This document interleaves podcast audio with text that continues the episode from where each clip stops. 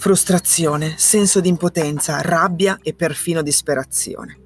Chiara e Maurizio non potevano e non volevano credere che nonostante tutte quelle terapie, Django continuasse ad avere tante crisi e così violente.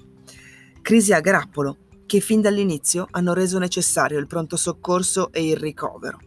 Django resta in clinica per due giorni. Al ritorno a casa è iperagitato, non riesce a fermarsi anche se è stremato e confuso. Insomma, non è lui. Impiega tre giorni per tornare alla normalità. Perché Django impiega tutti quei giorni per tornare in sé? Il cervello, durante una crisi, soprattutto se a grappolo, è come se venisse scosso, quindi è necessario del tempo perché tutto si riassesti.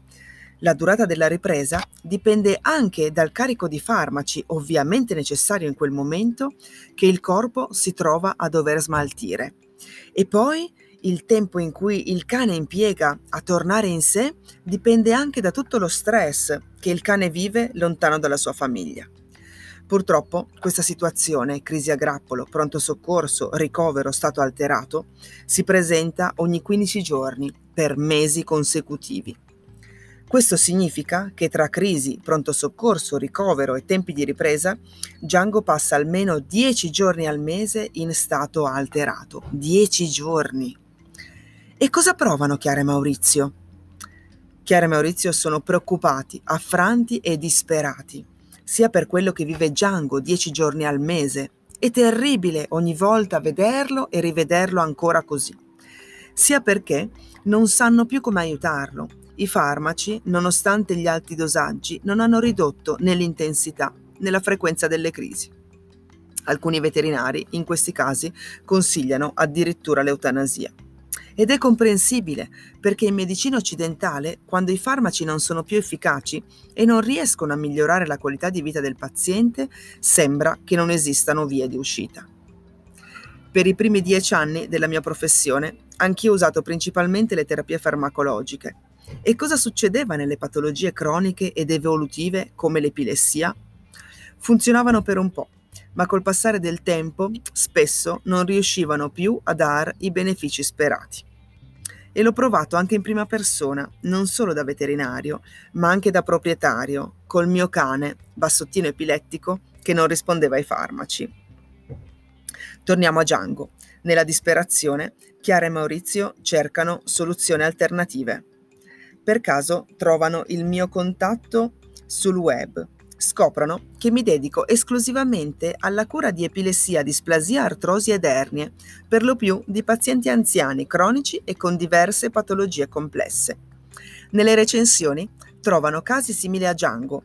La cosa che li colpisce è che tutti i risultati derivano dall'uso integrato di medicina occidentale, orientale e alimentazione terapeutica. Scoprono quindi che con la medicina integrata sono stati curati anche pazienti molto più gravi di Django. Trattamenti e terapie complementari si affiancano e potenziano l'effetto positivo del farmaco e oltre a dare risultati incredibili per chi non conosce la medicina integrata, consentono anche di diminuire i farmaci e gli effetti collaterali. Iniziamo subito con Django un percorso di medicina integrata. E com'è andata? Dopo due settimane arriva la crisi. Ma questa volta ne arriva una sola, singola, isolata, niente pronto soccorso, niente ricovero e Django si riprende in poche ore. Incredibile! Chiara e Maurizio sono contenti quanto stupiti, non se l'aspettavano.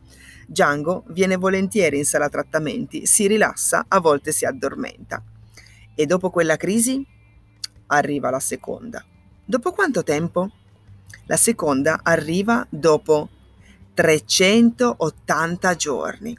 Sì, 380 giorni di libertà. Django sta benone, è contento, allegro, non è più sonnolente, torna a giocare e siamo riusciti anche a ridurre i farmaci. Chiara e Maurizio sono al settimo cielo ed io con loro. Quanti giorni avrebbero passato in pronto soccorso? Per quanti giorni Django sarebbe stato con le crisi, confuso e in stato alterato? Quanto tempo si è dato dai farmaci e senza voglia di giocare? Tutto questo, per fortuna, non è successo. Buona vita, Django.